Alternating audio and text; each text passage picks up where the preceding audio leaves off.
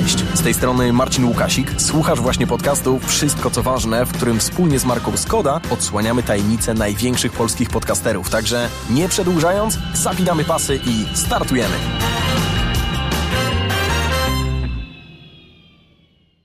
Dzień dobry moi drodzy. Dzisiaj moim, a przede wszystkim waszym gościem jest Remigiusz Maciaszek, człowiek znany, lubiany, oglądany, słuchany, no można by powiedzieć przez yy, całą Polskę. Dzień dobry. Dzień dobry, witam bardzo serdecznie. No bardzo szeroki zakres mi odbiorczy, grupy odbiorczej y, y, tutaj y, wybrał. Nie sądzę, że przez całą Polskę, ale trochę ludzi mnie pewnie kojarzy. No widzę, że skromność na początek. Wiesz, udawana, nie? Okej, okay, okej. Okay. No to udawana w takim razie bardzo dobrze, to muszę pogratulować. Remigiusz, sporo wątków przed nami, bo w podcaście Wszystko co ważne staramy się pokazać podcasterów e, właśnie od kuchni, od tego backstage'u, jak to wygląda, więc mhm. E, mamy tutaj dla ciebie kilka zadań, wyzwań, ciekawostek, ale te rozmowy zawsze zaczynamy od tego samego pytania, niezależnie kto jest gościem. Pytanie jest bardzo proste. Remigiuszu, czego słuchasz w samochodzie? No, to, to, faktycznie jest y, dobre pytanie. Słucham podcastów i to w dużych ilościach, bo bardzo lubię podcasty. Raz, że sam je uprawiam i, i przy okazji można się dowiedzieć czegoś i trochę w warsztacie podszkolić, y, ale też bardzo słucham audiobooków. I, i, I w zasadzie to jest też tak, że w samochodzie, mm, w samochodzie y, i poza samochodem. Także słucham podcastów przy każdej możliwej okazji i audiobooków, więc to są takie podstawowe rzeczy, które słucham. Oczywiście muzyka też się przytrafi od czasu do czasu, ale podcasty są u mnie zawsze na topie. I niekoniecznie nie moje, wszystko było jasne.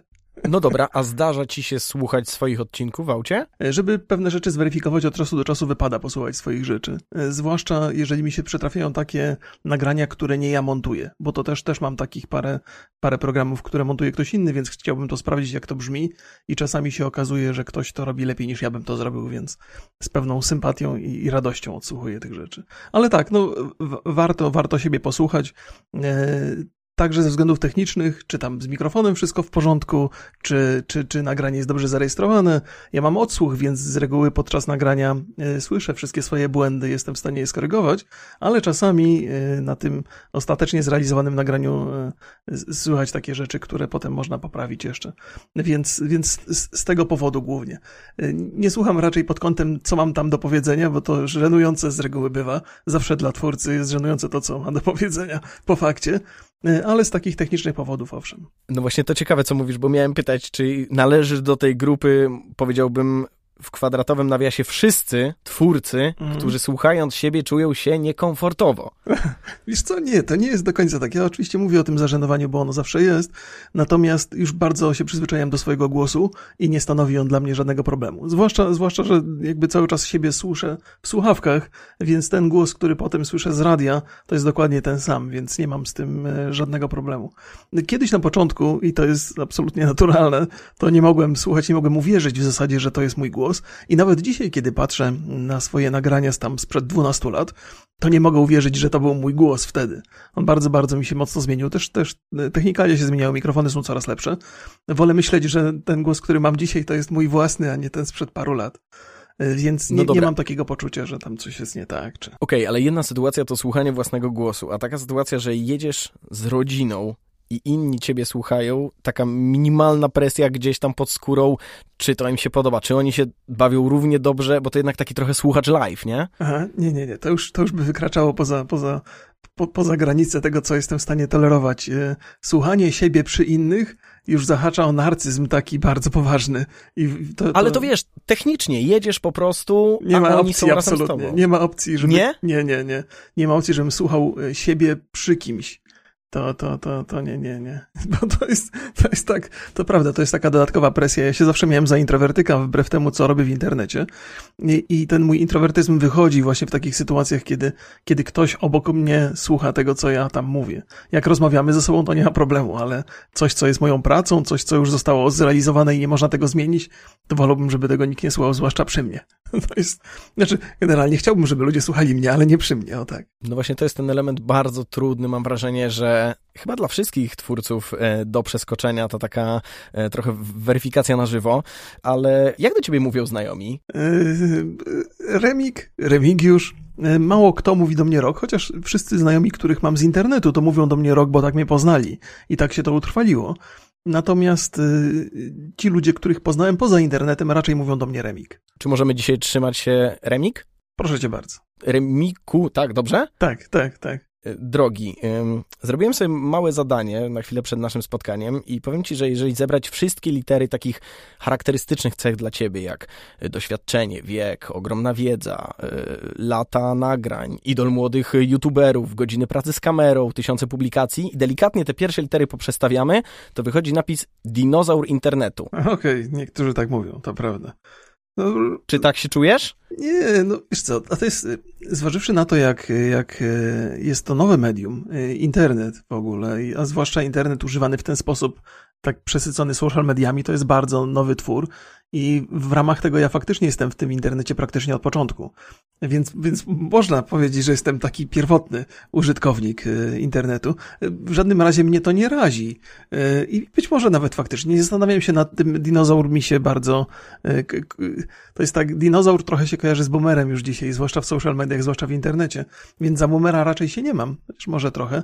Ale dinozaurem mogę być. To jest. Chociaż wydaje mi się, że dinozaur to już taki, co już wymarł. A to, to raczej nie jest mi bliskie. Nie, no to absolutnie. Trzymam kciuki, żeby, żebyś nadawał dla nas y, do końca świata i jeden dzień dłużej, jak mówią znani i lubiani. Ale zastanawiam się, czy jest to y, pewnego rodzaju, czy ta ilość doświadczenia bardziej daje dodatkowy luz, czy może dorzuca presję, że te moje tysiące odcinków się spodobały, mhm. a teraz mam nowy pomysł i czy on też kliknie? A, nie, nie, nie, mam z tym problemów. Yy, Rozumiem o co pytasz i faktycznie może być tak, że jeżeli realizujesz się w jakiejś e, konkretnej rzeczy i dobrze sobie radzisz, to próbowanie każdej innej rzeczy jest wychodzeniem poza strefę komfortu i nie jest takie proste i ta świadomość porażki może być przykra i porażki się odnosi. To jest, to jest też rzecz naturalna, ale to doświadczenie, które mam, już mnie nauczyło, że e, nieważne jak dobry jest pomysł, nieważne jak dobra jest realizacja, coś może chwycić, a coś może nie chwycić i to nie zawsze zależy od nas. Najważniejsze w tym wszystkim jest to, żeby robić coś, co sprawia nam przyjemność, bo ostatecznym rozrachunku jest tak, że przynajmniej dobrze się bawiłem, nawet jeżeli, nawet jeżeli to się nie przyjęło, nawet jeżeli nie klikło.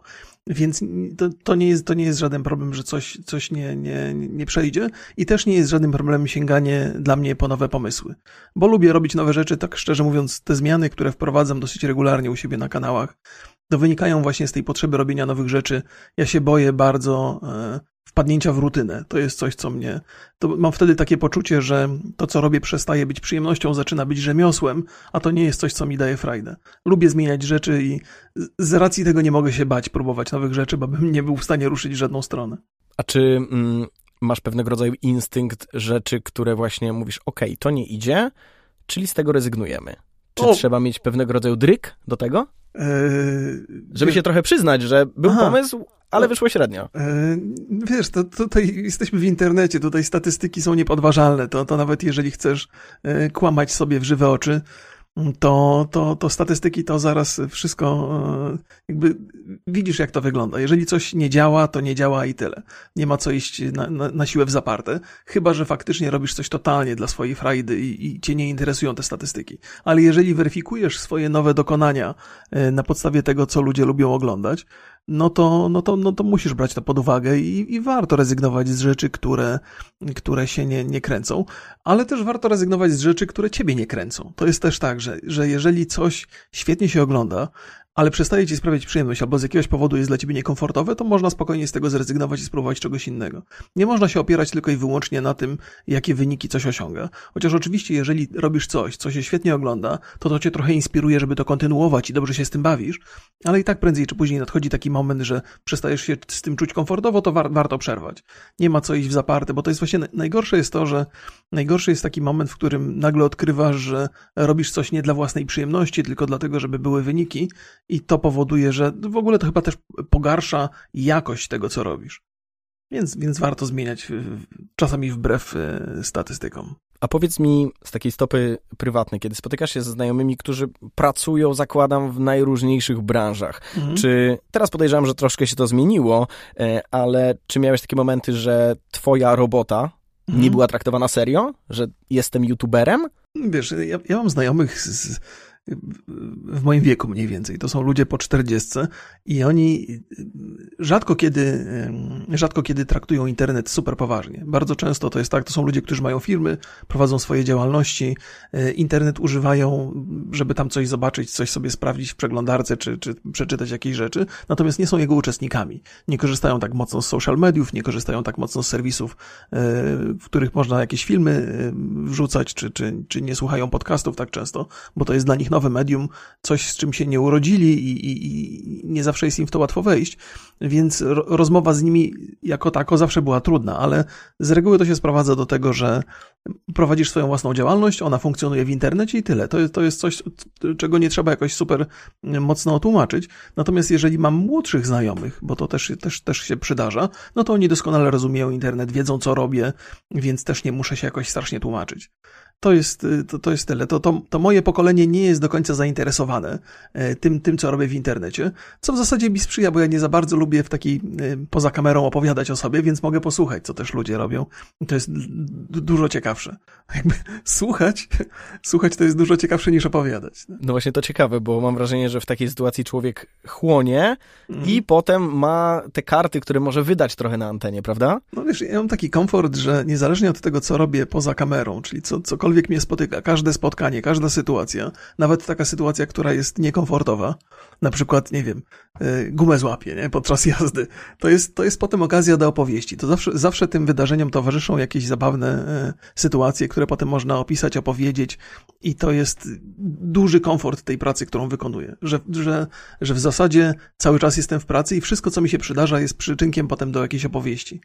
Więc to jest świetna sprawa i z racji tego też dużo lepiej słuchać niż opowiadać, w sensie poza kamerą. To bardzo ciekawe, co powiedziałeś, że tak naprawdę przy twoim stylu, trybie pracy wszystkie sytuacje życiowe mogą być pewnego rodzaju inspiracją i zastanawiam się, czy coś ostatnio, właśnie jakaś sytuacja na zasadzie y, przebita opona, y, czy coś, o czym w życiu byś nie pomyślał, potem pojawiło się w programie, a wręcz może było jakąś inspiracją na powstanie całego cyklu, nie mam pojęcia. E, wiesz co, to są, to są, e, tak jak powiedziałem, w związku z tym, że praktycznie każda sytuacja jest okazją do czegoś, to, to wszystko, wszystko co, co się dzieje e, i, i każdego dnia, to, że mm, na przykład dzieci ci chorują albo przywożą ci jakieś, przy, przynoszą ci jakieś choroby z przedszkola, to nie jest historia, którą normalnie opowiadasz, to nie jest nic, nic interesującego, ale kiedy mówisz o tym w internecie, to nagle się odzywają ludzie, którzy mają podobne doświadczenia, znajdujecie jakąś nić porozumienia i to jest, i to jest okazja do, do dobrej opowieści. To jest tak, że ja w zasadzie nie marnuję czasu, bo nawet jak oglądam jakiś serial, nawet jak oglądam jakiś film, to nawet jak on jest skrajnie głupi, to potem mogę opowiedzieć, że on był skrajnie głupi. Więc, więc to są takie rzeczy, jak odkryję coś w kuchni, jakąś przyprawę nową, albo zrobię jakieś, jakieś jedzenie, którego wcześniej nie robiłem, też mogę sfotografować to i potem o tym opowiedzieć. Ja już teraz też, też mam tak, że wrzucam zdjęcie na, na, na Instagrama jakiejś potrawy i nawet tego nie opisuję, bo potem sobie gdzieś na live albo na YouTubie otwieram sobie to zdjęcie, żeby przypomnieć i opowiadam o tej potrawie, co to było i jak to powstało. Więc, więc takich rzeczy jest, jest mnóstwo. Każde wyjście, każdy sport, yy, każda przygoda. Próbuję sobie przypomnieć, czy mi się przydarzyła jakaś taka yy, wstydliwa albo niekoniecznie przyjemna przygoda, o której opowiadałem, ale jakoś mi nie, nie, nie przychodzi mi do głowy teraz. Może gdzieś tam. Możemy też Wiesz, możemy tak. też chwycić taką, o której jeszcze nie opowiadałeś. Yy, to jest mało prawdopodobne, wiesz, bo to jest tak, że ja jak każdego okay. dnia łapię za mikrofon i, i, opowiadam wszystko to, co, się, co, co mi się przydarzyło, to wszystko jest bardzo na, na zasadzie rozmowy, czy to na podcastach, czy podczas, podczas e, takich spotkań z widzami na żywo. E, mogę, opowiadałem to pewnie parę razy, ale e, kiedyś mi e, ukradli Łotry cztery koła w samochodzie i zostawili samochód mi ten na cegłach. I to, to jest bardzo nieprzyjemna historia, ale świetnie się, świetnie się ją opowiadało na, na, na YouTubie. Więc tego typu rzeczy też potrafią, potrafią dostarczyć. No to, żeby być takim cały czas płodnym twórcą, y, mam wrażenie, że trzeba mieć trochę z jednej strony wrodzoną, a z drugiej strony cały czas podsycać tą ciekawość. Czy masz swoje pomysły, patenty, żeby jednak cały czas chłonąć y, ten świat zewnętrzny? No bo zobacz, opowiadasz o, mhm. o różnych sytuacjach, a założę się, że większość osób wchodzi do kuchni, widzi nową przyprawę i mówi, no nie znam, to nie dodam, nie? Mhm, mhm. A ty mówisz, będzie z tego historia. E, chyba, chyba tak. To, to nie jest coś, nad czym bym się długo zastanawiał, ale teraz jak zadajesz pytanie, to, to faktycznie jest tak, że ja bardzo e, walczę o to, żeby mieć jakieś nowe przeżycia. Czyli wszelkie wyjazdy, chociaż ostatnio w zasadzie tych wyjazdów jest mniej z oczywistych powodów, ale, ale wszelkie wyjazdy są zawsze okazją do tego, żeby poznać jakichś nowych ludzi albo, albo przeżyć coś, czego wcześniej się, się nie udało. W związku z tym, że ja opowiadam tak dużo rzeczy, to moje takie mm, przeciętne i zupełnie normalne życie, gdzie, które sprowadza się do tego, że trzeba trochę popracować, trzeba dzieci zawieźć do przedszkola, mój syn ma jakieś tam egzaminy, bo teraz kończy ósmą klasę, to oprócz tego, że to mi się przydarza, to jakby każdy, każdą, każdą taką sytuację celebruje i zapamiętuje. To jest, jest, jest jakiś dodatkowy wysiłek w tym, ale on przychodzi zupełnie naturalnie z racji tego, że robię to przez wiele lat. Więc każdą rzecz, która mi się przydarza, staram się postrzegać właśnie przez pryzmat tego, jaką historię wokół tego da się, da, da się opowiedzieć. Niektóre sytuacje są takie, że od razu wiesz, że to będzie dobra historia, a inne sytuacje przychodzą do głowy z czasem, ale, ale, ale warto je zapamiętywać i, i być może faktycznie tak trochę bardziej obserwuję tą moją rzeczywistość. Zwłaszcza, że no, jeżeli jest takie, takie codzienne życie, to trudno jakieś wielkie przygody, więc nawet z małych rzeczy musisz przygodę zrobić, żeby potem mieć o czym opowiadać. A powiedz, przekłada ci się to na prywatne rozmowy? Chodzi mi o to, o taką umiejętność, bardzo pozytywne słowo, bycia gadułą, tak? Bycia mhm. takim trochę rozrywką dla innych. Czy jak opowiadasz, jak tam jechaliście do sklepu i staliście w korku, mhm. co jest, co każdy przeżywa to tam kilka razy w miesiącu, mhm. E, czy też znajomym kolorujesz i rozbudowujesz to po prostu do wydarzenia miesiąca? No nie, nie, ja nie, ja nie mam, nie mam takich, e, takich skłonności, żeby opowiadać historię po, poza mikrofonem. Ja zdecydowanie bardziej wolę słuchać. Wydaje mi się, że jak byłem młodszy, to stało za tym jakieś takie poczucie wstydu, ale też sobie wyrobiłem taką, taką e, umiejętność, że jeżeli, jeżeli coś nie domaga u mnie albo z czymś sobie nie radzę, to niekoniecznie z tym walczę, ale staram się dostrzegać w tym jakieś pozytywne rzeczy. No i w związku z tym, że że nie opowiadam za dużo historii, że się nie wyrywam jakoś do tego, żeby, żeby gdzieś tam e, być duszą towarzystwa, no to mi daje okazję do tego, żeby poznawać ludzi, żeby słuchać ich i, i skupiać się bardziej na tych, na tych ich opowieściach. Oczywiście, jak jesteśmy gdzieś tutaj blisko mojej rodziny, to zawsze są jakieś rozmowy i zawsze są jakieś tematy. I to, to, to ta rozmowa się toczy w bardzo, bardzo naturalny sposób, ale jak są jakieś spotkania towarzyskie, to raczej, raczej jestem słuchaczem niż, niż opowiadaczem. O tym, o tym mówiłem wiele razy i to, to jest też tak, że to pewnie jest jakaś słaba cecha mojego charakteru, ale jeżeli prowadzisz, masz taką pracę jak ja, to można to dobrze wykorzystać, więc, więc nie walczę z tym za bardzo. Czyli wręcz chłoniesz historię. Ktoś mówi i myślisz, nie przerywajcie, niech on płynie dalej. To jest, wiesz, jak ja opowiadam historię, to prawdopodobnie opowiadałem już ją parę razy wcześniej. I nie, nie ma tam nic nowego się nie pojawi. A jak posłucham historii, to z reguły są to rzeczy niepowtarzalne, których wcześniej nie słyszałem. Więc to na pewno jest wzbogacające. No właśnie bardzo ciekawe podejście, że jakby jeżeli człowiek mówi, no to to, co ma w głowie, tak? Nic tak nowego tam nie wpada. A, a, a, słuchając jednak można się wielu rzeczy y, nauczyć. Remik, ty zaczynałeś e, od, e, od, od świata gier, mhm. płynąc przez internet. A przygotowując się do rozmowy, zerknąłem w co ostatnio grasz i mam do ciebie prośbę. Czy mógłbyś zrobić krótką recenzję gry Psi Patrol, bo widziałem, że w to ostatnio grywasz. Świetna sprawa. To nie ja oczywiście grywam, tylko moja, moja córka na moim koncie e, sobie, sobie gra. O, to jest oficjalna wersja. E, no ja, ja interesuję się trochę innymi rzeczami. Jeżeli chodzi o Psi Patrol, ja w ogóle nie robię recenzji. To jest, to jest jeszcze, jeszcze jedna rzecz. Ja jestem strasznym fanatykiem, jeżeli chodzi o gry i nie mam e, odpowiedniego dystansu, żeby recenzować gry. Bo mi się, z, z reguły podobają mi się takie rzeczy, które ludziom nie przychodzą do głowy nawet, że mogłyby się spodobać. Więc e, staram się nawet moim widzom opowiadać, żeby za bardzo nie polegali na mojej opinii w kwestii gier. To, że mi się coś podoba, to wcale nie oznacza, że jest dobre. Po prostu mi się podoba. Ja się, ja, ja bardzo, bardzo, bardzo te gry mm, lubię, ale mogę powiedzieć, że Psi Patrol to jest doskonała e, e, rozrywka dla pięciolatka i że moja córka świetnie się, świetnie się z, z tym bawi i to, to, jak dobrze opanowała kontroler, jest y, niezwykłe, ale też zatrważające. Dzieci bardzo szybko chłoną te rzeczy i ja byłem pod dużym wrażeniem tego, co ona potrafi już na tym kontrolerze zrobić. Ma za małe ręce, żeby dobrze go chwycić, ale posługuje się nim po mistrzowsku. No to jest coś niesamowitego. Ja kilka tygodni temu grałem z moim młodszym y, siostrzeńcem w FIFA, w którą, wiesz, gram od 2002 roku chyba i wydawało mi się, że już wszystko potrafię, no i powiem ci, że przegrałem. No, Niesamowite wiesz. to było. I właśnie to, co mówisz, że te sprawne kciuki, nie? Mhm. No tak, tak, tak. Opanowanie kontrolera. Ja w ogóle miałem z tym dosyć duży problem, bo ja głównie grałem na PC, zwłaszcza w tych latach, kiedy jeszcze konsole nie były w Polsce tak bardzo dostępne.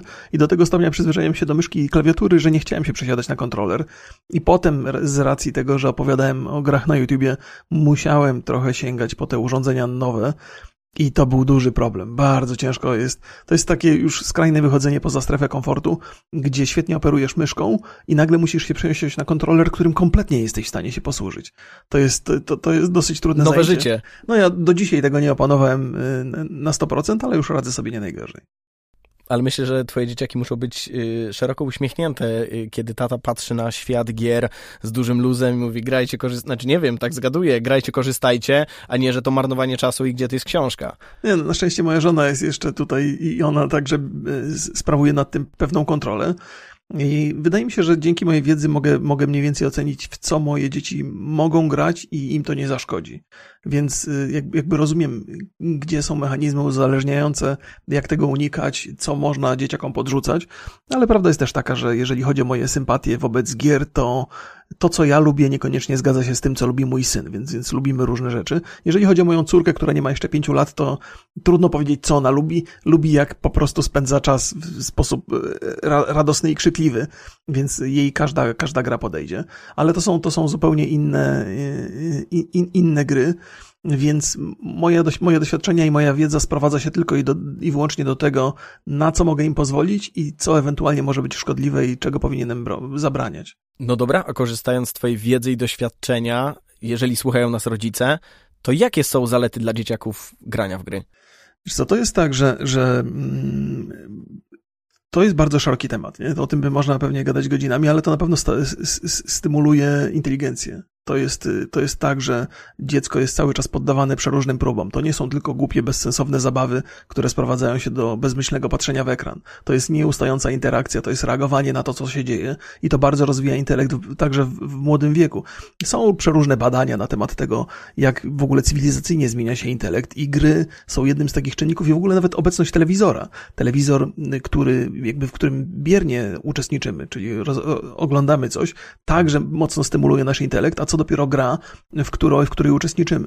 Oczywiście też trzeba brać pod uwagę to, że pojawiają się różne inne problemy, takie jak kłopoty z utrzymaniem uwagi u dzieci, w związku z tym, że są przyzwyczajone do bardzo dynamicznych rzeczy, które cały czas dzieją się na ekranie, ale to jest w ogóle problem, problem szeroki social mediów, ale y, jakby gry mają bardzo dużo zalet, oczywiście też potrafią być szkodliwe, trzeba brać to pod uwagę, ale wydaje mi się, że, że nie wolno dzieciom zabraniać grać w gry, że to jest szkodliwe, to jest, e, szkodliwe to może za dużo powiedziane, ale to jest odbieranie dziecku szansy na dodatkową stymulację intelektualną. A to jest coś super cennego. I poza tym y, świat gier jest bardzo obecny y, wśród dzieciaków. I jeżeli nasze dziecko, które, które trzymamy z daleka od gier ze względu na różne obawy, nie operuje tym samym językiem co rówieśnicy, to staje się mm, pewnego rodzaju outsiderem i ciężko utrzymać relacje i kontakty. Więc z tego też względu musimy wiedzieć, co inne dzieci robią, żeby nasze dziecko nie było obce w tym środowisku, które, które je otacza. Więc y, jakby poza oczywistymi zaletami gier, no to są jeszcze takie społecznościowe rzeczy, które są dosyć istotne. Świat jest taki, jaki jest, nie zmienimy go, zabraniając naszemu dziecku robienia pewnych rzeczy. Oczywiście książki są super ważne i to też dla mnie jest istotne. Ja też dużo dosyć o książkach opowiadam, więc to jest także część mojej działalności. Jedynie w jaki sposób mogę się odbić od tego, co powiedziałeś, to krótkim zdaniem, to bardzo mądre. No, dziękuję bardzo. Ja pamiętam, jak um, GTA 5 miała swoją premierę. Mhm. E, moment, pojechałem, jak tylko się sklep otworzył, cały dzień grałem, a potem moja siostra przyszła i powiedziała, czy zawiózłbym ją na angielski. Wsiadłem do samochodu, pojechałem i przez pierwsze kilka minut czułem się jak na mapie. Mhm. No i mhm. teraz pytanie do ciebie, czy te czasami, jak człowiek wejdzie w ten świat gry, no trochę gry po to są, żeby nas tam pochłonęły, żeby, żeby zatracić się. Jak znajdujesz ten balans między rzeczywistością? Czy masz czasami tak, że wyłączasz komputer i myślisz, o kurczę, gdzie ja jestem? E, nie, nie, aż tak, aż tak bardzo nie. Ja myślę, że jesteśmy bardzo, bardzo dobrze dopasowani do tego, by odróżniać e, rzeczywistość od fikcji. I, i Oczywiście zdarza się tak, że jeżeli spędzamy przy komputerze wiele, wiele godzin, to ten moment oderwania i wejścia do rzeczywistości trochę jest, y, nasz mózg trochę szaleje. Czasami zdarza się, że jeżeli się spędzi cały dzień przy grze, to potem w nocy nawet sny y, mają wiele wspólnego z tą grą, w której się spędziło czas, bo nasz umysł tak mocno jest tym osadzony i, i cały czas to, to, to nam towarzyszy. I, I owszem, jest też tak, y, o tym, o tym GTA wspomniałeś, faktycznie przesiadając się z wirtualnego samochodu do prawdziwego, można mieć takie poczucie, że że jakbyś nie wyszedł ze świata gry, ale to wcale nie skłania ludzi do tego, żeby wjeżdżać na drzewo albo, albo, albo, albo na, na inne samochody. Więc, więc mamy jakieś takie mechanizmy, które nas zabezpieczają przed myleniem rzeczywistości z fikcją. Być może trzeba na to zwracać uwagę, ale, ale nie wydaje mi się. Już, już nawet dzieci bardzo dobrze odróżniają jedno od drugiego. Zdecydowanie. Bezpieczeństwo y, przede wszystkim. Y, Remik, y, w podcaście Wszystko co ważne. Mamy dla ciebie mały quiz. Okej. Okay. Widzę, że się uśmiechasz, siedzisz y, bardzo wygodnie. Przed tobą dwa pytania i jedno zadanie. Okej. Okay. Zaczynamy? Proszę cię bardzo. Remik, jak myślisz, ile minut łącznie został przesłuchany twój podcast od powstania? Mówimy o formacie Rocky Borys. I mhm. teraz, żebyś gdzieś tam mógł to złapać, yy, mam trzy opcje. Opcja numer A to jest, a raczej opcja A, między 5 milionów a 20 milionów minut. Mhm. Między 50 milionów a 80 milionów minut i C powyżej miliarda minut. O Jezu. Tego typu wartości bardzo się szybko dodają, bo to jest każdy widz, podcasty mają po godzinę, yy, widzów jest tam kilkaset tysięcy, oczywiście nie, nie, nie, nie zawsze wszyscy oglądają. Wydaje mi się, że w okolicach miliarda to może być, że ta, ta, ta trzecia wartość jest najbliższa prawdzie. Ja tu kiwam głową z uznaniem. To są ogromne, to są ogromne ilości, to przede wszystkim się, się wszystko dodaje, każdy, każdy słuchacz ma, ma, a to są, to są chyba setki godzin już teraz nagrań, więc, więc tak mogłoby być.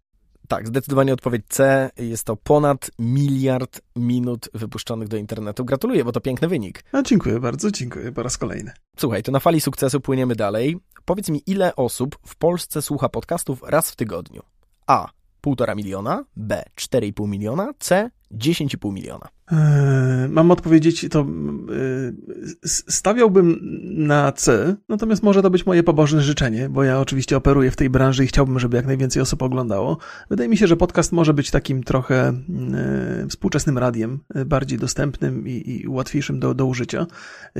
Prędzej czy później na pewno będzie to odpowiedź C, jeżeli nie jest już dzisiaj. Dzisiaj jest to odpowiedź B, 4,5, mhm. ale razem z tobą mocno trzymam kciuki, żeby to było C, 10,5, a te zera już będziemy tylko dopisywać. Mam nadzieję, że będzie tych słuchaczy jak najwięcej. Jak najbardziej, tak, tak. To jest, to jest takie medium, które ma szansę się rozwijać.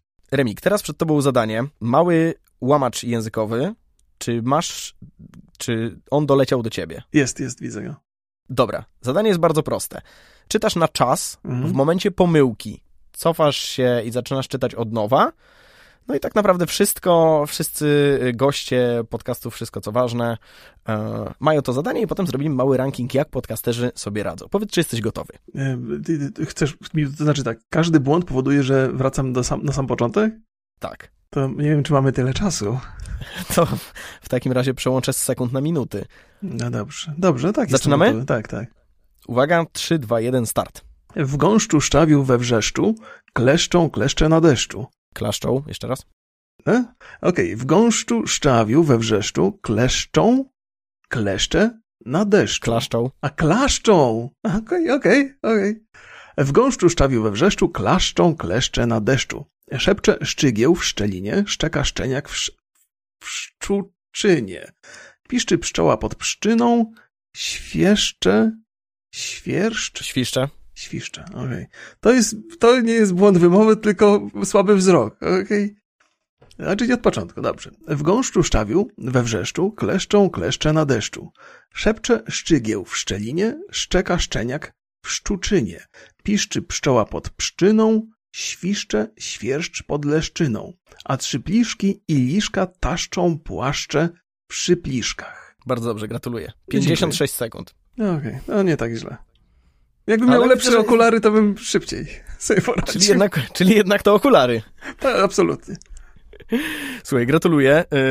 Yy, bardzo dobry wynik, yy, bo to jednak dobrze wiemy, że jak mimo, że człowiek na co dzień pracuje z głosem i wydaje się, że jest głośny i wyraźny za każdym razem, to te rzeczy po prostu nie są najprostsze. Absolutnie nie są, tak, to prawda, to prawda.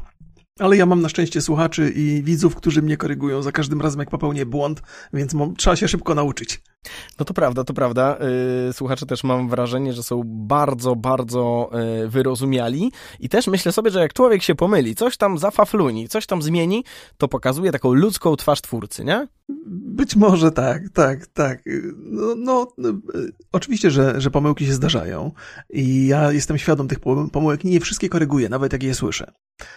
Bo bo to nie do końca, czasami, czasami, zwłaszcza kiedy prowadzisz podcast w formie rozmowy, to liczy się takie pewne, to jest ładne słowo po angielsku, flow, którego w Polsce chyba się nie, nie, nie znajdzie.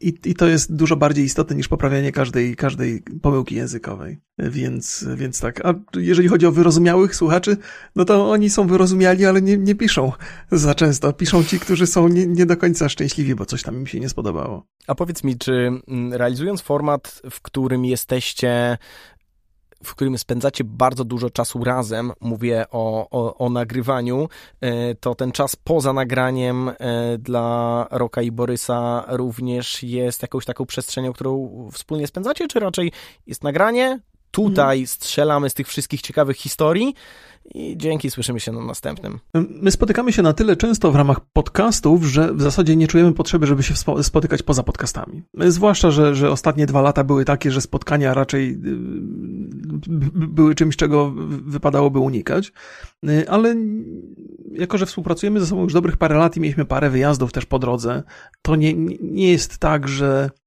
że wszystkie tematy, jakie mamy do obgadania, obgadamy na podcaście i potem nie mamy o czym gadać. Zawsze pojawiają się jakieś rzeczy bieżące, o których, o których można porozmawiać, więc to nie jest tak, że na podcaście gadamy, a poza podcastem mamy siebie dość. Więc, więc to, to, to, to, to tak nie jest. I myślę, że, że normalnie jak się pracuje z innymi ludźmi, nawet jeżeli się pracuje głosem i opowiada się jakieś historie, to, to zawsze są jakieś jeszcze tematy poza tym. A zresztą nie wszystko, o nie wszystkim można powiedzieć. Niektóre tematy są kontrowersyjne i, i trzymamy je dla siebie prywatnie. No to ciekawe, bo e, zawsze najważniejsze w nagrywaniu, czy może nie najważniejsze, ale bardzo istotne, czyli właśnie emocje. E, a jak się komuś na antenie już drugi raz powie tę historię, no to on trochę wie, jaki jest finał. I zastanawiam się, czy te, to prywatne poletko trochę człowiek myśli sobie, opowiedziałbym, ale też użyłbym tego w podcaście. A, widzisz, bo to, to, to, to jest bardzo sensowne pytanie. Natomiast my mamy tak z historiami, że nie do końca opowiadamy je sobie nawzajem. To znaczy, ja nie opowiadam historii Borysowi, jemu też, ale także przede wszystkim opowiadam te historie widzom, słuchaczom, którzy słyszą pierwszy raz. Więc jeżeli Borysowi opowiedziałem tą historię wcześniej, to gdzieś tam wspominam o tym, żeśmy o tym rozmawiali, żeby wszystko było jasne, bo to, bo to Borys mógłby odnieść wrażenie, że coś mi się niedobrego z głową dzieje, skoro nie, nie pamiętam, że już opowiadałem jakąś historię, ale przede wszystkim tutaj odbiorcami są, są, są słuchacze i widzowie, więc dla nich to się opowiada, to nie jest problem, że się powtarza to drugi raz. Poza tym zawsze się jakaś zabawna anegdotka dodatkowa przy tym pojawi, więc, więc nawet dla kogoś, kto już to słyszał wcześniej, coś może być dodatkowego w tym. Remik, chciałbym y, popłynąć w stronę takiej trochę pracy na serio, bo ostatnio jeden z dziennikarzy sportowych opowiadał, jak do jego żony przyszła koleżanka, i zapytała, czy mogą usiąść w salonie i dostała odpowiedź, nie, bo Krzysiek pracuje. Weszły do salonu, a tam Krzysiek oglądał mecz. Mhm. E, I teraz pytanie, czy ty masz czasami tak, e, że grasz w grę, mhm. mówiąc stereotypem, e, i odpowiadasz, bardzo mi przykro, ale jestem w pracy. A, wiesz co, y, ja mam jakiś taki bardzo konkretnie wyznaczony czas. Jeżeli idę, żeby coś tutaj porobić, to nie jest do końca istotne, czy to jest granie w grę, czy to jest y, robienie jakiejś księgowości, czy to jest zajmowanie się jakimiś przygotowaniami do podcastów, to jest część mojej pracy i to jest coś, co tutaj robię. Ja mam swoje studio takie, które jest no, oczywiście moje dzieci mają dostęp i często tutaj do mnie wpadają, y, ale to jest moja przestrzeń i to nie, nie, nie ma raczej takiej sytuacji, że ktoś przyjdzie i nie może wejść, bo moja przestrzeń jest wydzielona, jest, jest, jest odrębnie. Ale jak wcześniej żeśmy rozmawiali, to dla mnie w zasadzie każda czynność może być interpretowana jako praca, bo jest okazją do późniejszych opowieści. Więc ja mógłbym się zawsze tak zasłonić. Ja w zasadzie zawsze pracuję, bo wszystko, co się może przydarzyć, w każdym momencie może być częścią potem mojej opowieści. Więc to jest taka, taka mm, no pytanie, czy używasz tego jako taka, wiesz, karta kozak? E, o, bardzo często. bardzo często. E, natomiast to, to, pytasz pewnie w tym kontekście, że chcę sobie pograć, ale na przykład rodzina chciałaby, żebym zrobił coś innego, na przykład dla nich. To nie, to, to raczej się nie zasłaniam.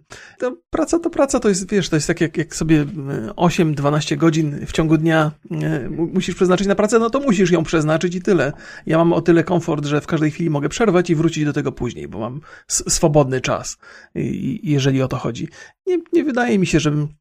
Wiesz, to jest kuszące w ogóle, więc podejrzewam, że gdzieś tam kiedyś z tego skorzystałem, ale to nie jest tak, że to robię z premedytacją za każdym razem czy coś. Nie, no jasne, natomiast y, ta świadomość tego, że ym, no tak, nikogo nie okłamujesz. No nie muszę się tłumaczyć z tego, co robię. No, no tak. więc właśnie, o to, o, o to trochę pytam. Tak, tak, to, to, to, to zdecydowanie cokolwiek robię tutaj, zwłaszcza na komputerze, to jest uzasadnione i, i, i za każdym razem jest, jestem tutaj prawdomówny, bo, bo mm, jeżeli nawet testuję grę, której, o której potem ostatecznie nie opowiadam, to i tak testowałem ją z zamiarem opowiedzenia historii, więc moje intencje są tutaj absolutnie czyste i faktycznie jest to praca. Okej, okay. bardzo ciekawe mi się wydało, jak zacząłeś opowiadać, cieszę się, że to dodałeś i trochę chciałbym pociągnąć ten wątek tego właśnie swojego świata. Jak rozumiem, masz w domu studio, mhm. w, gdzie można, gdzie przychodzisz, zamykasz drzwi i masz wrażenie, że przenosisz się jakby do takiej swojej przestrzeni, gdzie trochę z bycia na przykład e, ojcem, mężem mhm. klika i teraz jestem twórcą, jestem podcasterem. W moim przypadku to się bardzo łączy. Zważywszy na to, jakie historie opowiadam, one są często bardzo rodzinne, więc moja rodzina jest niezwykle silną częścią tego, co robię. Natomiast mam swoją przestrzeń. Uważam, że to jest bardzo cenne i że, że to, jest, to jest takie miejsce, w którym jestem, w którym jestem przede wszystkim zależny od siebie i wszystko, co robię. Y, przede wszystkim nikomu to nie przeszkadza y, i nikt z, z niczym to nie koliduje. I ta moja przestrzeń jest też, jest, właściwie to jest chyba takie, mm, mam takie miejsce, które dla każdego faceta, każdy facet chyba ma tak, że ma takie wymarzone jakieś, nawet jeżeli go nie zrealizował, miejsce, w którym mógłby się znaleźć. I u mnie to jest to studio, w którym nagrywam, z którego jestem teraz. Yy, oprócz tego mam jeszcze jedno pomieszczenie tuż, tuż przy tym, gdzie jest jakieś takie, jest jakaś kanapa, na której mogę sobie usiąść, jest telewizor, na którym mogę sobie obejrzeć yy, jakiś, jakiś serial, więc to jest cały taki zestaw rzeczy, które są mi potrzebne do szczęścia, dają mi takie poczucie, że o, mam swoje miejsce, niezależnie od tego, ile osób się kręci po domu, więc to się bardzo, bardzo przydaje. A miewasz takie sytuacje, że pojawi ci się w życiu jakaś, nie wiem, nowa zajawka, nazwijmy to bardzo ogólnie, mhm. e, ale rozwijasz ją na razie o niej nie mówiąc i teraz płynę bardzo do prostej rzeczy. Czy jest coś, o czym nie wiemy, czym e, Remik się na co dzień pasjonuje, ale skrywa to tak, że jest to szczelnie zamknięte w jego pokoju? Nie, nie, nie, nie, niespecjalnie. To właśnie to jest, być może to jest też e, jakiś, jakiś rodzaju e, problem, że nie mam swoich rzeczy takich tajnych, ukrytych, które były tylko moje, ale też rzeczy, które ja robię nie są, nie są takimi, które warto by było ukrywać. Gdybym planował jakieś takie tajne projekty, których nie chcę ogłosić, to pewnie bym to trzymał przy sobie i nie opowiadałbym o tym, ale nie ma, nie ma takich. To, to jest z jednej strony to, o czym opowiadałem, że wszystko, co robię, może być pracą, to jest duży plus tego, co robię, ale też pewna, pewnego rodzaju pułapka. Niewiele rzeczy po, pozostaje dla mnie, takich prywatnych.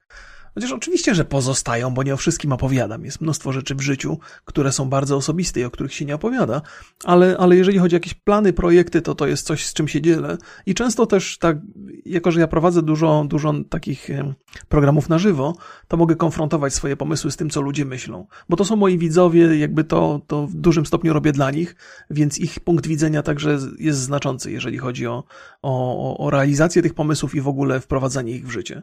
Więc dla mnie to też jest tak, to, to wszystko, co robię, jest też taką formą e, konsultowania trochę z ludźmi. Nie o to chodzi, żeby robić tylko to, co mi po, powiedzą, że warto, ale to fajnie, bo mam, mam z kim pogadać. Mam dosyć, dosyć dużą grupę ludzi, z którymi mogę porozmawiać na różne tematy.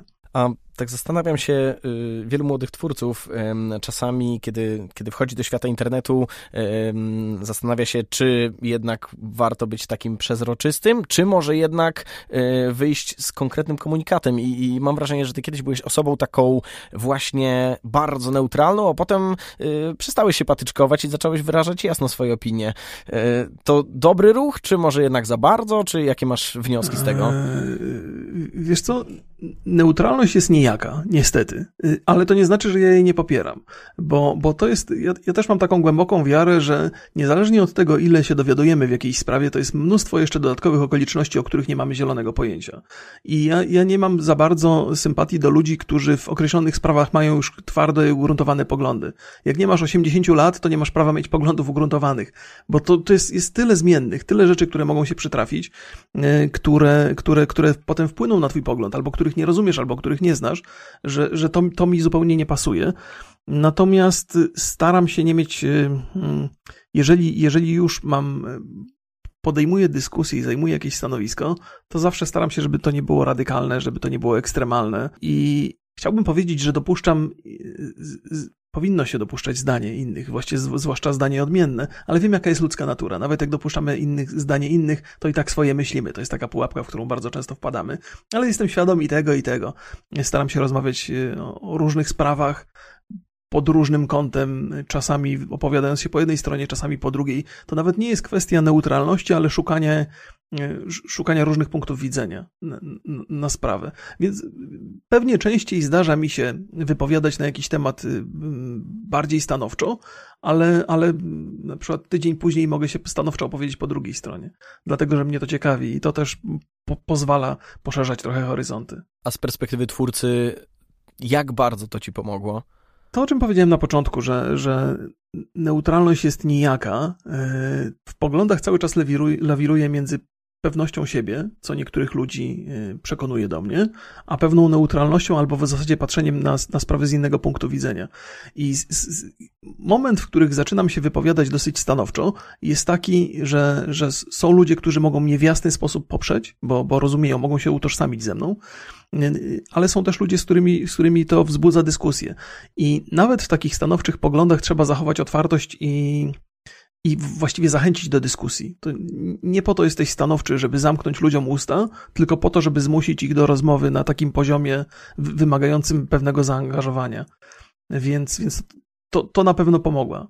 Pe pewna twardość czy tam stanowczość w wygłaszanych poglądach spowodował, że, spowodowała, że dyskusje stały się dużo ciekawsze.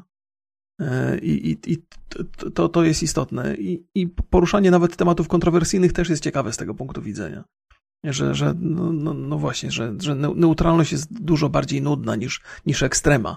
E, więc trzeba gdzieś trochę, trochę w kierunku ekstrem zmierzać, ale nigdy do samego końca. No, myślę sobie o tym, że wyrażanie zdania to jedno, szacunek do drugiej osoby czy innego poglądu, to co tak mm, bardzo szeroko opowiedziałeś o tym, że mam swoje zdanie, ale szanuję też twoje. E, mhm. Często też niektórzy wypowiadają się, mówią coś tam, coś tam, ale no, okazuje się, że wszystko przed ale to można sobie tak skasować, ale w momencie, kiedy y, prezentujesz różnego rodzaju stanowiska, zdarzyło ci się y, spotkać twoich słuchaczy, widzów, odbiorców na żywo?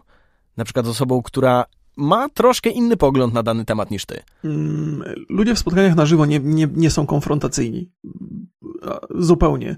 Nie zdarzyło mi się tak praktycznie. Próbuję sobie przypomnieć, ale, ale nie. Y, w spotkaniach prywatnych to są, to, to, to z reguły są bardzo sympatyczne spotkania, które się sprowadzają do tego, hej, du, często cię słucham, szanuję twoją pracę, dzięki tam za coś i, i tam przybijemy piątkę albo zrobimy jakieś zdjęcie. To są, to są tego typu rzeczy. Nie ma raczej dyskusji takich, takich, takich twardych. Wiesz, to też jest tak, że, że na przykład YouTube, na którym często operuję, albo podcasty, które, które realizuję, mają to do siebie, że przekazujesz jakąś informację, podajesz jakiś swój pogląd i w zasadzie nie masz już możliwości zmodyfikować tego w obrębie konkretnego programu. Nie? Pojawiają się pewne niedopowiedzenia. I czasami może się zdarzyć, że ktoś przychodzi do ciebie z, z, jakimś problemem albo z pretensjami, to w spotkaniach nie tyle na żywo, co w spotkaniach w programach na żywo się, się mhm. zdarza. I wtedy, wtedy możesz, możecie podyskutować i skorygować. Na przykład, że a słuchaj, miałem, miałem to na myśli, ale nie powiedziałem, albo, albo nie, nie do końca zrozumiałeś to, albo może ja się nie wypowiedziałem dokładnie tak, jak powinienem. I to się weryfikuje i ostatecznie osiąga się jakąś konkluzję i jest to jakieś optymalne rozwiązanie dla jednej i dla drugiej strony. Więc nie ma takich twardych, ostrych dyskusji. W spotkaniach na żywo absolutnie nie ma takich dyskusji. Okej, okay, a idąc w drugą stronę, ultrafani, tacy, którzy widzą cię na ulicy, biegną, mówią, a Remik! Czy mm. jest tam ten przesadny zachwyt? Na szczęście już dzisiaj nie. Podcasty, podcasty to są takie treści, które są przeznaczone raczej do starszego odbiorcy, albo przynajmniej do takiego, który ma dużo więcej cierpliwości. I taki odbiorca, który ma dużo więcej cierpliwości, to nie rzuca się pod samochód na twój widok, i żeby, żeby tylko do ciebie dobiec. Więc y, w związku z tym, że, że ta grupa odbiorcza nie tyle się zmieniła, co się zestarzała. Bo ja jakby na tych ludzi, którzy oglądają mnie dzisiaj, to nie patrzę, że to są nowi ludzie. To bardzo często są ludzie, którzy zaczynali oglądać YouTube'a kiedy byli bardzo młodzi i cieszę się, że dzisiaj po tylu latach nadal odnajdują tam coś dla siebie, bo to jest, to, to jest fajna sprawa, że możesz się zmieniać wraz ze zmianą, jaka następuje w twoich widzach.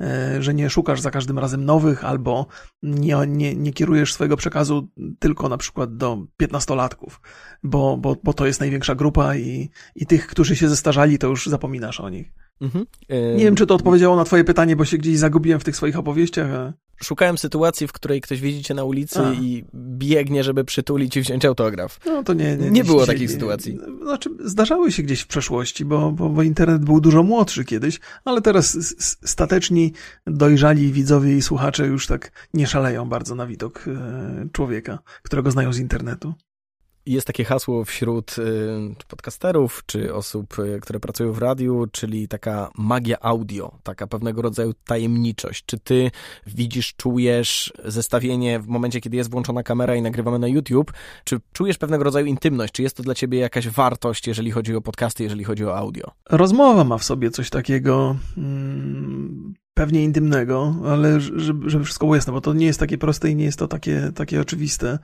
E, jeżeli jesteś w stanie, opowiadając historię, otworzyć się i mówić absolutnie szczerze i, i, nie wstydzić się swoich przemyśleń, nawet jeżeli one są idiotyczne, to wiesz, że możesz je wypowiedzieć, potem się ewentualnie poprawić i skorygować, to, to, to jest coś, coś osobistego i ta pewna magia temu towarzyszy. Wydaje mi się, że wszelkie takie wyznania, które są y, szczere i osobiste, tworzą pewną więź z widzem. Może to jest ta magia. Natomiast samo oddzielenie audio i wideo u mnie praktycznie nie następuje, bo to, co robię y, to, co jest obecne na podcastach, jest też obecne w formie wideo, czyli to nie jest. Ja nie tworzę kontentu, który byłby tylko skupiony na jednym medium czyli, czyli byłby tylko i wyłącznie audio. Wszystko, co u mnie jest audio, jest także wideo przy okazji.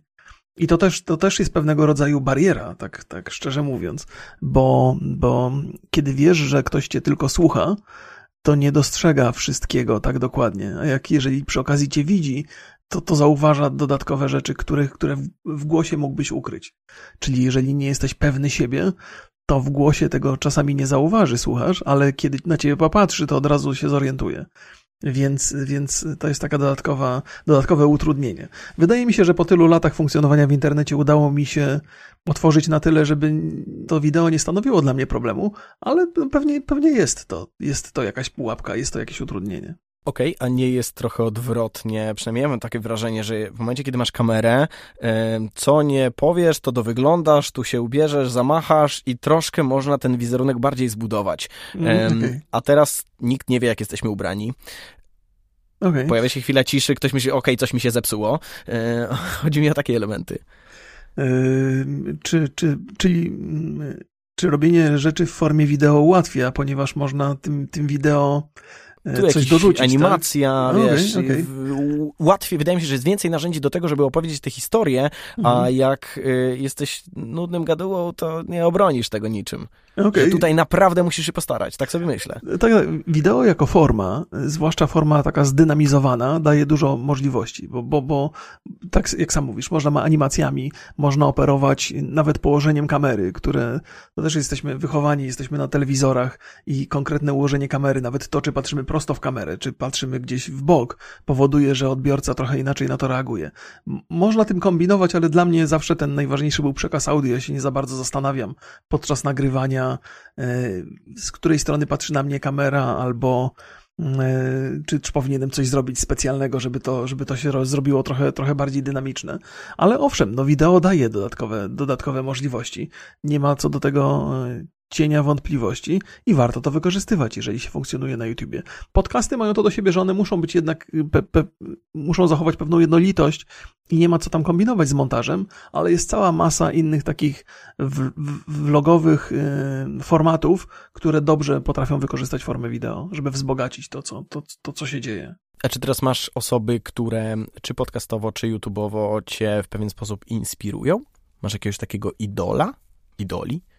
Ciężko, ciężko o idoli w dzisiejszych czasach. tak. E, I twórcę, który. No wiesz o co chodzi? O taką, nie, już może nie jeżeli chodzi o wartości, mm -hmm. tylko myśl, oglądasz i myślisz, ale spoko rzeczy robi. O, tak, tak. Są. Y, ostatnio myślę, że to mi się zmienia i gdybyś mnie zapytał pół roku y, temu albo za pół roku o to samo, to bym odpowiedział inaczej. Bo to jest tak, że chłoniemy twórców przez jakiś czas, a potem mamy ich serdecznie dosyć, bo żeśmy się przesycili albo żeśmy się nasycili. Teraz u mnie chyba na topie jest, jest taki całe studio podcasterskie, ale jego twarzą jest y, Tom Segura. To jest amerykański stand-uper i on oczywiście jest, jest, jest świetny na scenie i robi świetne stand-upy, ale też fantastycznie radzi sobie z prowadzeniem y, studia, które nazywa się Your Mama House. I w ramach tego studia prowadzą kilka różnych podcastów z żoną, mają też tam ludzi różnych i, i to jest taka trochę maszyna do wytwarzania podcastów, ale to wszystko jest zrobione z pasją i z taką, z taką radością mm, i dobrze to też wzbogaca jego działalność taką sceniczną, więc, y, więc to jest dla mnie bardzo duża wartość i coś, co jest godne naśladowania. Okej, okay, okej, okay, dziękuję. Y, Remik, y, chciałbym cię jeszcze zapytać, powoli zmierzając do końca, o taki element, który wydaje mi się, że może być inspiracją dla wielu osób, bo podglądałem twój Instagram, tam są a to skakanie na skakance, a to jakieś małe, drobne aktywności. Ty trochę o tym opowiadałeś, ale jestem piekielnie ciekawy, skąd to się u ciebie wzięło w pewnym momencie, żebyś zdecydowałeś się, żeby rozpocząć bardziej zdrowy tryb życia? Wiesz, to jest tak, że jak się przez 20 lat pracuje praktycznie przy komputerze, bo nawet jak nie robiłem YouTube'a, to, to większość rzeczy robiłem w, w, w, pracy na siedząco, to się nagle okazuje, że zdrowie, człowiek podupada na zdrowiu, że sprawności ubywa, że wagi przybywa w zastraszającym tempie. No i by, być może najwyższa pora była, żeby, żeby coś z tym zrobić i, i trochę pozbyć się nadmiernych kilogramów i trochę odżyć poza, poza kamerą także. Więc to było bardzo ważne, tym bardziej, że no mam, mam czteroletnią córkę, mam 14-letniego syna, dobrze by było towarzyszyć w ich życiu jak najdłużej i tam uszczknąć odrobinę ich dorosłości i, i zobaczyć to. Więc to z tego też względu warto, warto myśleć o zdrowiu.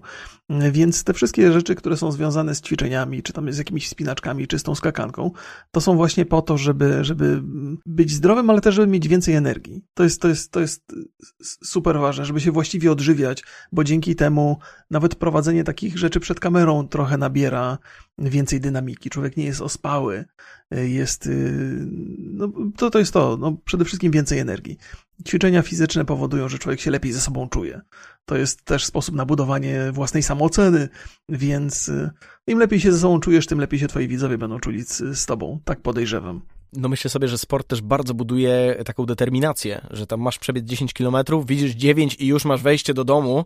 No i teraz pytanie, czy do domu, czy jednak tą dyszkę? No jest to, ta dyszka to jest pół biedy. Jak już ci się uda wyjść z domu i przebiec, to już jest sporo osiągnięcie. Wiele osób, wiele osób ogranicza swoją sportową działalność do kupienia butów do biegania. Więc jak już wyszedłeś i biegasz, to nawet jak sobie odpuścisz ten jeden kilometr, to nic złego się nie stanie.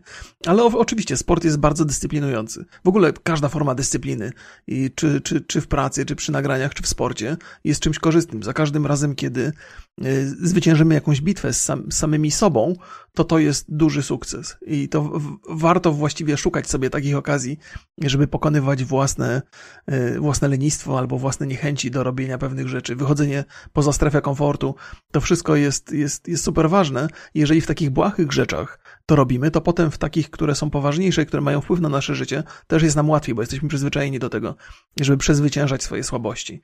I to jest, to jest fajna rzecz, to bez względu na to, co się robi, to jest zawsze fajna rzecz. No dobra, skoro już jesteśmy przy sporcie, to bardziej pojedynek z samym sobą, czyli na przykład bieganie, czy może jednak y, warto mieć jakiegoś rywala, squash, tenis, też jest aktywność fizyczna, pojedynek z samym sobą, ale jest gość, którego można pokonać. Mhm. E, kiedyś bardzo lubiłem takie aktywności kompetytywne, bo ja też grałem wyczynowo w tenisa, więc byłem przyzwyczajony do rywalizacji, zwłaszcza takiej jeden na jeden. Dużo bardziej wolałem takie indywidualne sporty niż, niż drużynowe, kiedy człowiek sam za siebie odpowiada, nie musi polegać na innych. Natomiast dzisiaj dużo dla mnie jest ciekawsze walczenie z samym sobą. To jest pokonywanie swoich ograniczeń, poprawianie swoich wyników.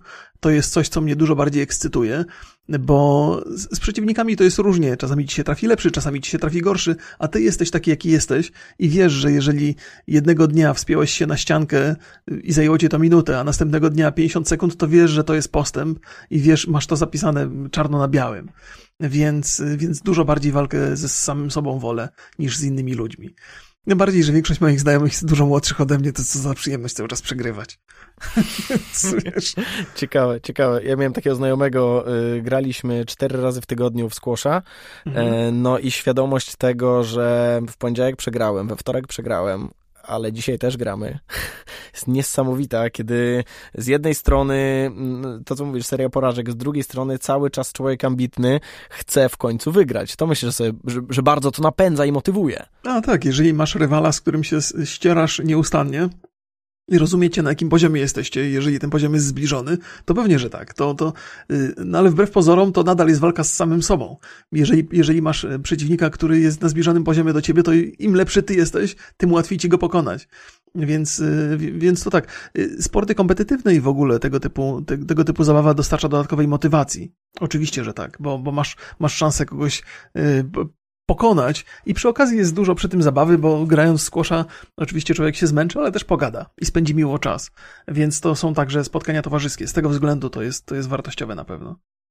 Mhm. Mm, powiedz mi, Remik, tak już na finał. Z jednej strony będzie to poważne pytanie, ale chciałbym, żebyśmy jednak interpretowali je na dużym luzie. Czy ty na ten moment myślisz, że będziesz podcasterem do końca świata jeden dzień dłużej? Mm, nie, nie sądzę. Wiesz, to jest, to jest tak, że, że mm, tak jak powiedziałem wcześniej, wcześniej, nie chciałbym, żeby to się stało rzemiosłem. Chciałbym, żeby mi to cały czas sprawiało przyjemność. Jeżeli ja będę się dobrze bawił, to zakładam, że moi widzowie też mogą się przy tym dobrze bawić. Na, na razie nie widzę powodu, żeby, żeby dostrzegać gdzieś w oddali kres tego.